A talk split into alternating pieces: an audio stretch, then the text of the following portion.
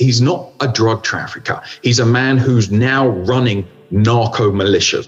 So he's learning really hands on how to be a military commander to vanquish his enemies, but also how to actually be there at midnight when you're stacking that cocaine onto a boat. So, across about five or six provinces of Colombia, they say if we see any policemen, they're to be killed on sight. I'm Nicola Tallant, and you're listening to Crime World, a podcast about criminals, drugs, and the sins of the underworld in Ireland and across the globe. He is the Colombian narco who rose from humble origins to become the biggest wholesaler of cocaine in the world. Dario Antonio Úsuga, better known by his nickname Otoniel, used torture and murder to rise to the top of the feared Gulf Clan cartel. But he cut a dramatically different figure earlier this month when he pled guilty to drug trafficking charges and agreed to hand over $216 million in crime proceeds in a New York court. Today I'm speaking with the author of Kilo Life and Death Inside the Secret World of the Colombian Cartels, Toby Muse, about the impact of the demise of Otoniel. You are listening to Crime World, a podcast from SundayWorld.com.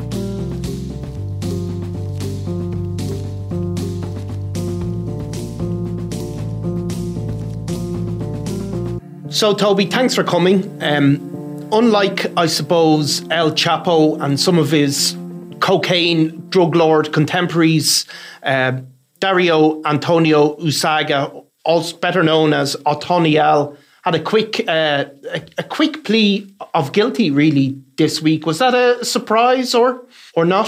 I think it was a surprise because, as you say, many of these drug lords, when they are uh, finally in the U.S. justice system, there often seems little benefit for them to accept the charges given the length of the sentence they can hope because they're the top of the top. Remember, this is often can become a rat's game that they start snitching on each other, many members of the cartel system.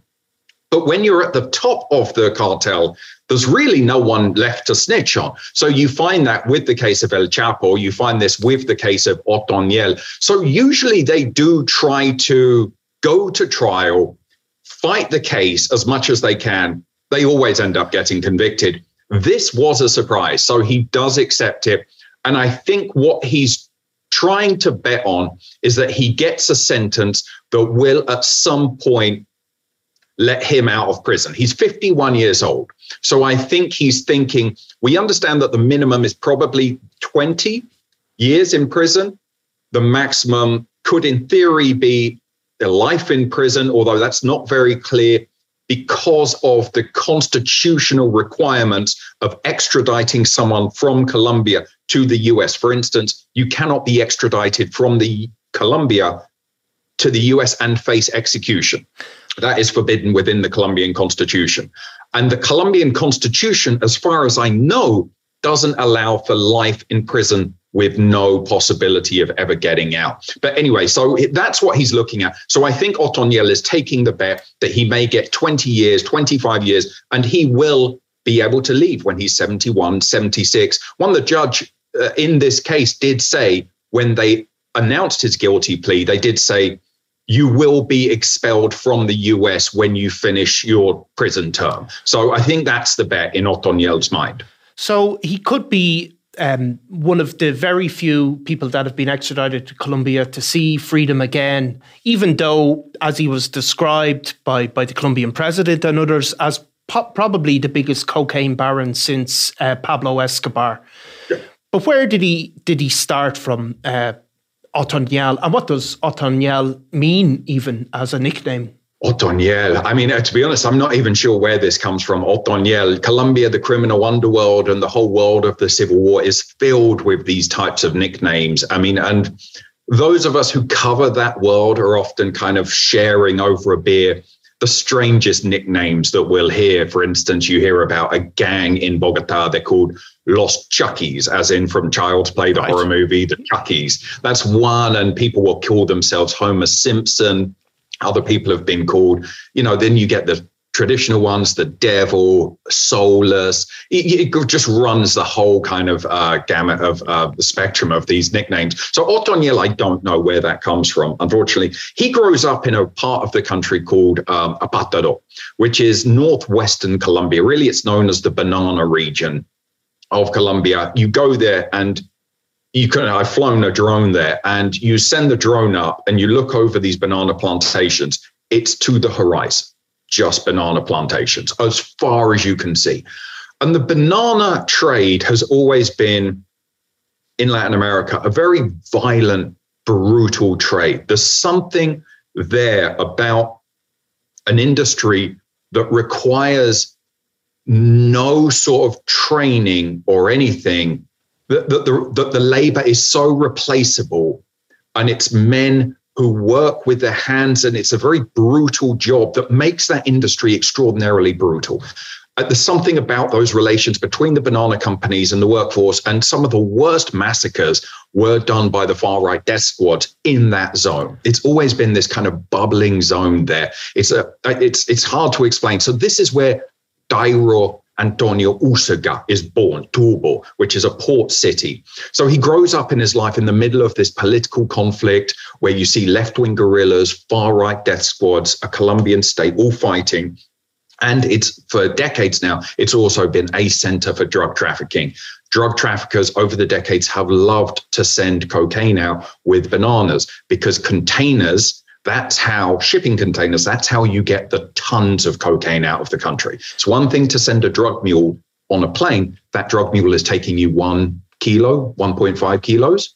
When you get a shipping container, now we're talking tons of cocaine. So that's the world he grew up in. And interestingly, in in his own guilty plea, he he sort of referred to himself as a child soldier. In effect, that mm. he was he was brought into one of these paramilitary groups, which were possibly state sanctioned to some extent, these right wing paramilitary groups, or would I be correct in saying that?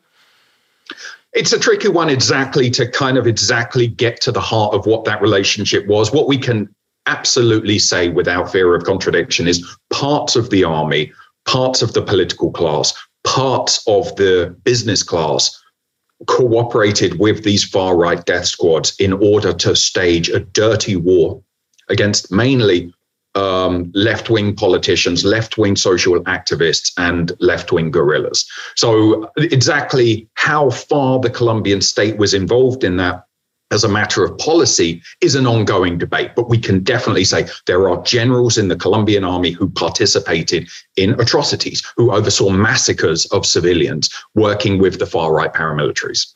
And so that that is the world in which he grew up. Uh, but ultimately, a lot of these uh, political organisations, and maybe not dissimilar to an extent in, in, in Northern Ireland, they lapsed into becoming primarily criminal and drug trafficking groups.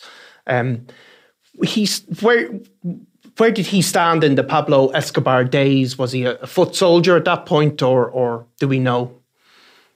51 so he would have been born in say 90 he would have been in his 20s during the yeah really he's he, he just misses i would say probably the height of the pablo escobar days his first um, entry into this world is joining a actual maoist left-wing guerrilla group this is called the epl which is the Popular Liberation Army. That was always a strange organization. Of it was the smallest of the three large left wing guerrilla groups in Colombia. And they've had a very strange history that they did, after a while, end up kind of abandoning the politics and really getting into cocaine trafficking. Again, this was always the balance with these organizations in Colombia, as I think you mentioned. You have these groups that they start to traffic in cocaine in order to raise funds to push the revolution. But after a few years, the revolution has essentially been forgotten. And now it's just cocaine trafficking for the sake of cocaine trafficking. And that's what happened with the EPL. They also had a history of violence with another one of the leftist groups, which meant many people left this left wing group, the EPL, and ended up going to the far right paramilitaries, the far right death squads, almost seeking uh, protection from them because one of the largest guerrilla groups, left wing guerrilla groups, was after them so much. The FARC had a the Revolutionary Armed Forces of Colombia. Sorry for the names of all yeah, the yeah, different okay. groups. but it gives you an idea of how complex this war is. The Revolutionary Armed Forces of Colombia, the FARC, always had a very, a very um, uncompromising attitude to other left wing groups. You join us or we extinguish you. And that was their attitude to the EPL. So they would fight the EPL, and the fighters from the EPL went to the far right. And that's what you see with um, Otoniel. So he starts in the EPL. The corruption of cocaine is already in the group. And then he goes to the far right death squads, whose political veneer is that they are fighting a left wing insurgency. In their own words, they're saying, we're fighting the dirty war that legally the police and the army cannot do, i.e., massacres of civilians, uh, killing family members of those in the far, uh, in the left wing groups. But it's always from its beginning has been a drug trafficking organization. So one of the biggest drug traffickers in Colombian history is a name that's not often known outside of Colombia, Don Berna. This is the man who essentially runs the city of Medellin after the death of Pablo Escobar until he himself was extradited to the United States in 2008. He was a leading figure in the far right death squad movement, and he was a blood trafficker to his to his DNA. So this is the organization that Otoniel joins. The important thing about this move is that he learns more military tactics. He learns he's not he, he's not a drug trafficker. He's a man who's now running narco militias, men and women, mainly men in uniform, who are carrying out complex attacks on their enemies. They're setting up ambushes. They're also the logistics of where's the cocaine going to leave from at night. So he's learning really hands on how to be a military commander to vanquish his enemies, but also how to actually be there at midnight when you're stacking that cocaine onto a boat. That's his education there in the right wing um, uh, death squads. So they became known as the Gulf Clan, and they really filled that vacuum after the the, the Medellin cartel and the Cali cartel were torn apart by by the American and the Colombian officials. Did they go on to become to dominate the Colombia's cocaine trade then under people like Otoniel? Yes, I did. There's one step. I just want to go back a little bit. So you have the, you, and I think it's interesting to understand how this evolution of the cocaine trade is in Colombia. So you do have these strictly what we understand the kind of the stereotypical Hollywood style Colombian cocaine cartels of the Medellin, Pablo Escobar, and the Cali cartels with the Rodriguez Orejuela brothers. Then we move into a new when those when those two cartels collapse, we move into a new era where the biggest cocaine traffickers are the far right paramilitaries and left wing guerrilla groups. So the cartels have sort of been eclipsed.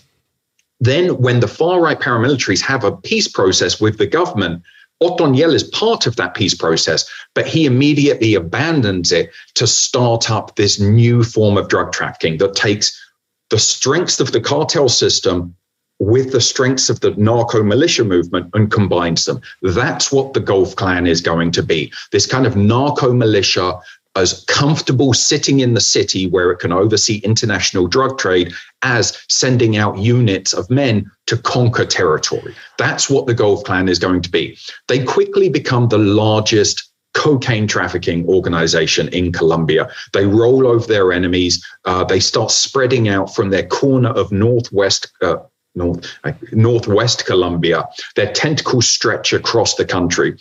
And to give a definite, to give an example of how this narco militia movement uh, works, they declare when their leader, it's his brother, is killed in a police ambush. This is 2012, if I'm not wrong. Uh, Otoniel's brother.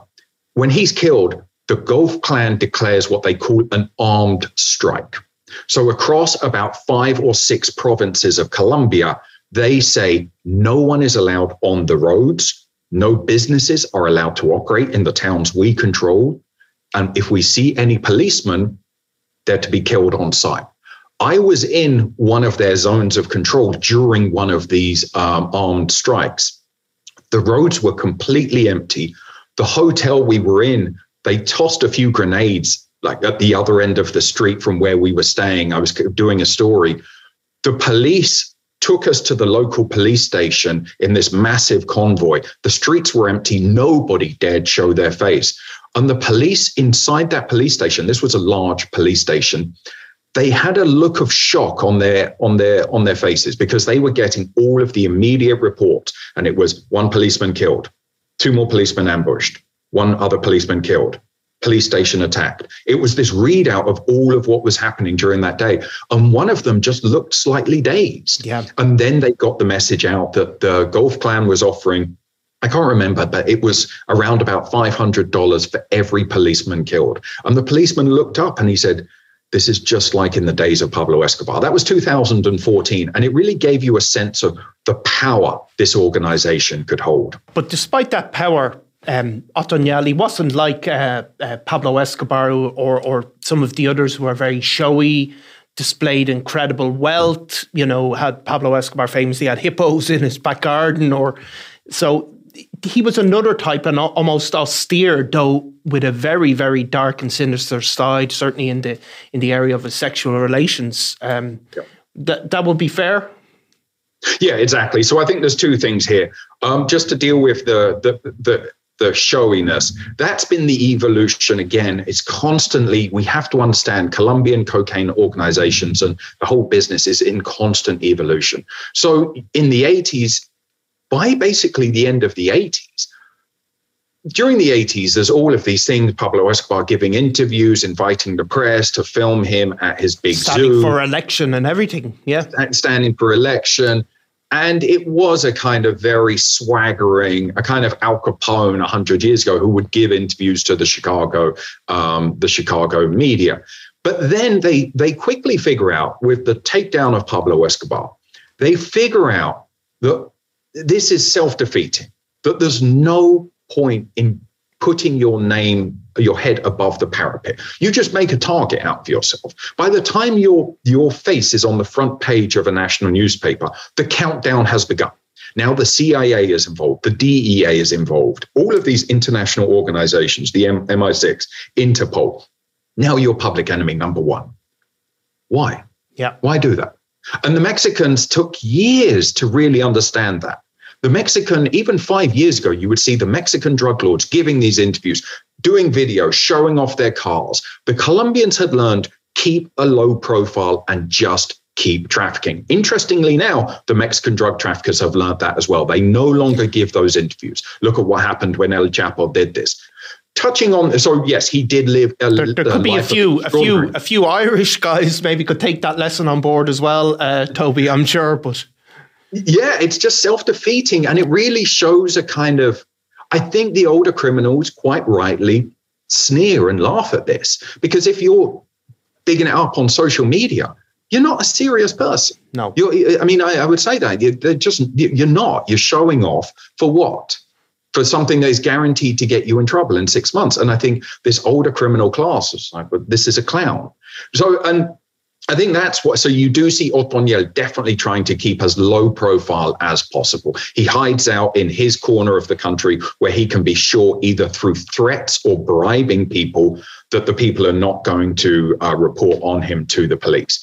You've referenced the darker side of Otoniel, and this is the very disturbing part of Otoniel and his brother. They had a taste for underage girls. They would have these girls of 12 13 14 and it was something that that was that they would bring in for parties they would have as lovers.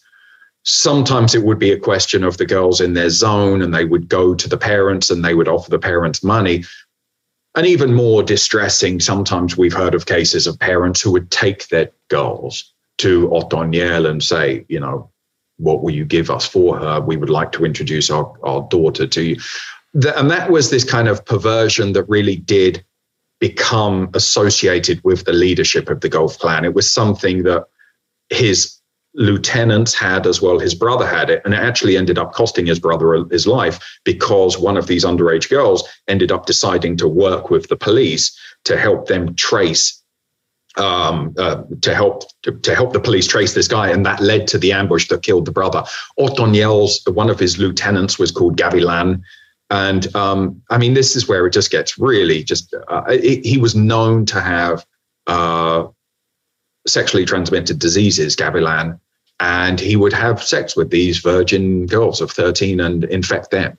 Uh, thankfully, he was killed. Um, but you know, this is the kind of this is the the corruption of that, yeah, uh, corruption that amount of money can bring in an, an impoverished society. Exactly. You know, it's it is shocking. It drives them mad. Yeah, it, it, it, it, really does drive them mad because they've kind of gone exactly. It's that I think this is what people don't get. It's the power and the uh, limitless power, the limitless money drives them mad like an old Roman emperor. Yeah. There's just no limits on it. No. So just normal things are just not enough. And you're just, you've gone through to the other side, you've seen too much.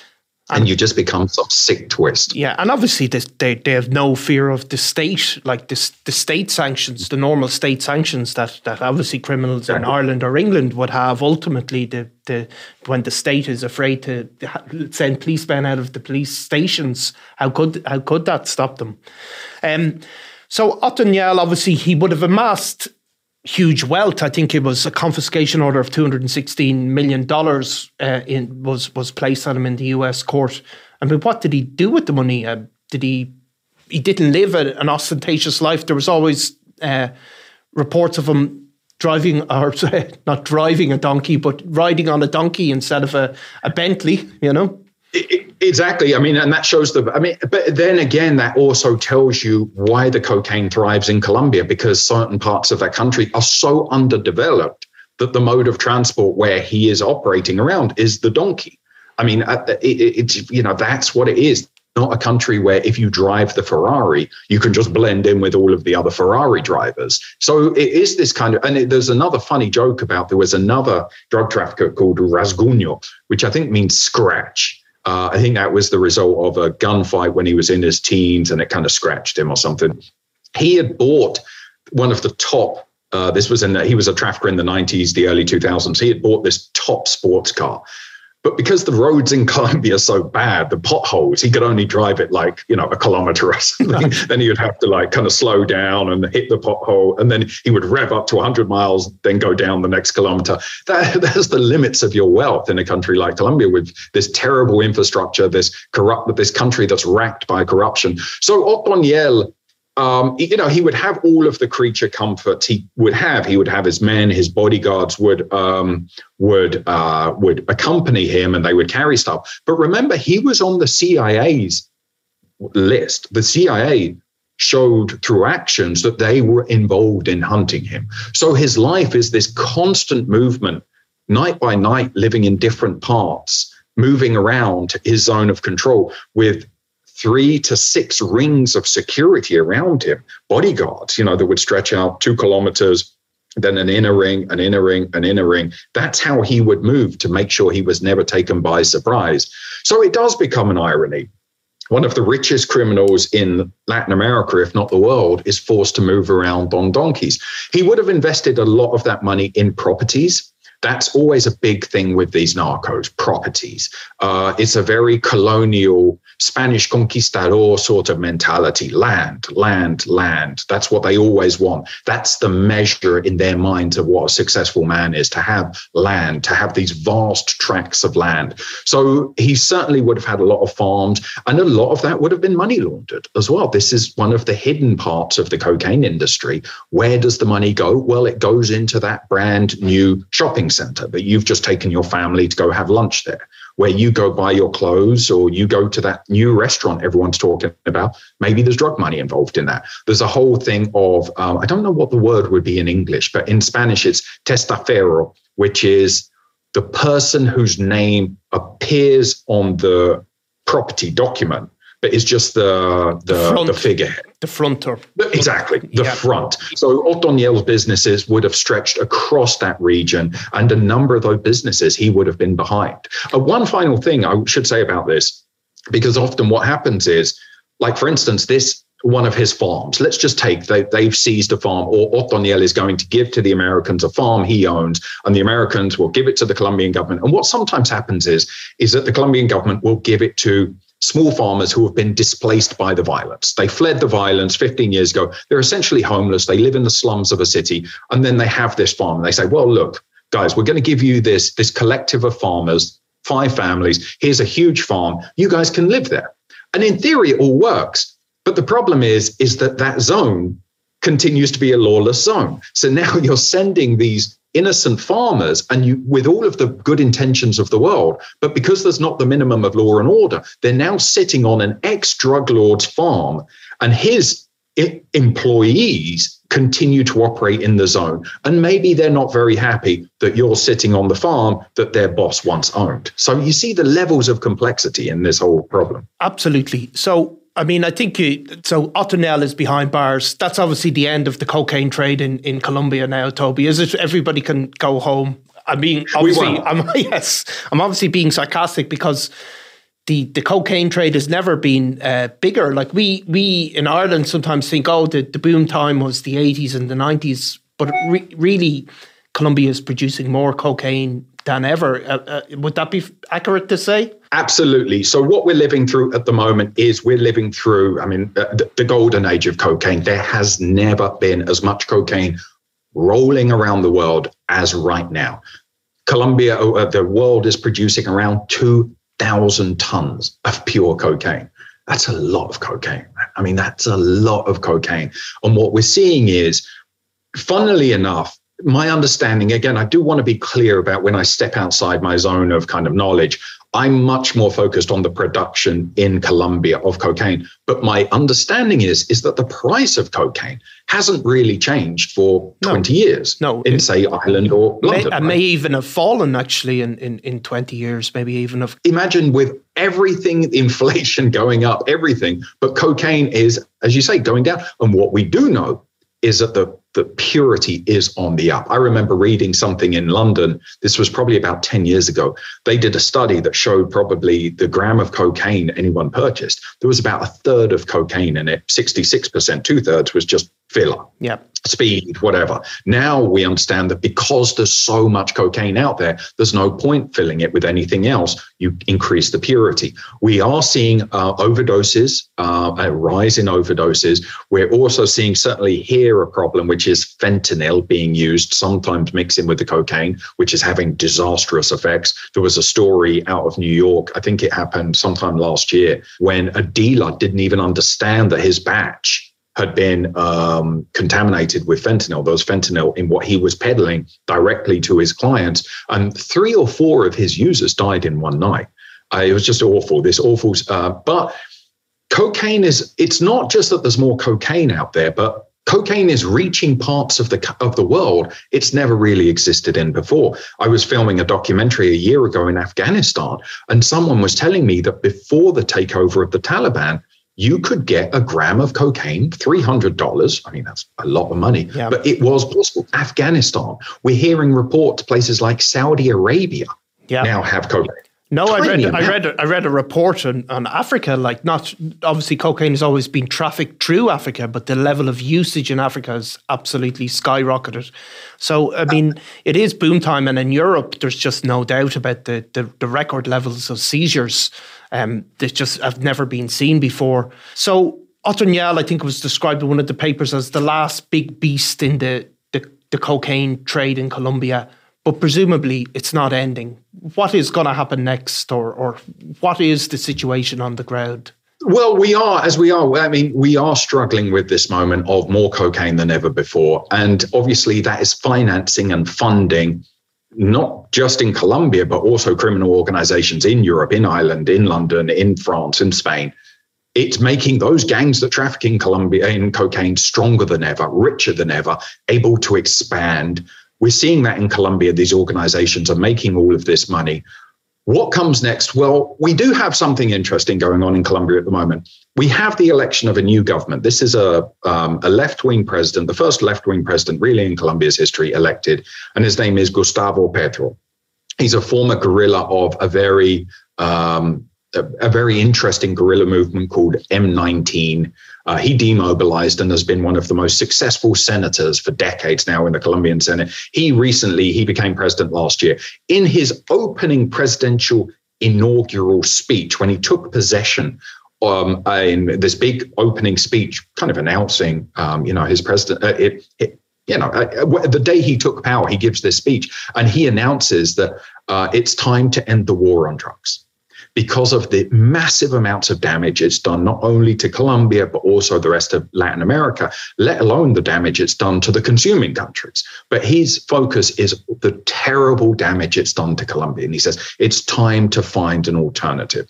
So, what he wants to move away from is the idea of basically what we've been doing for the last 50 years constant trying to destroy the supply of this drug, a capo, um, a, a capo uh, pro, a capo strategy. The capo strategy essentially just means keep going after the heads of the cartels, try to cut the head off and hope that that will succeed. Never really has succeeded in the past, but that's been, and he said he wants to do something. So I think what he wants to do is the big thing he we know he wants to do is he wants to work with the farmers, the more than 100,000 farmers who grow the coca bush.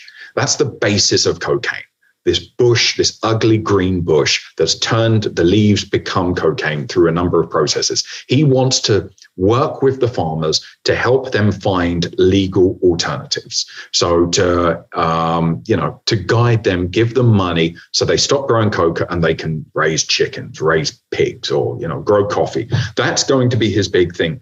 He wants to move away from more stick kind of attacking the farmers and much more of the carrot work with them. And that has shown to be the most successful way of getting people off the coca um, business.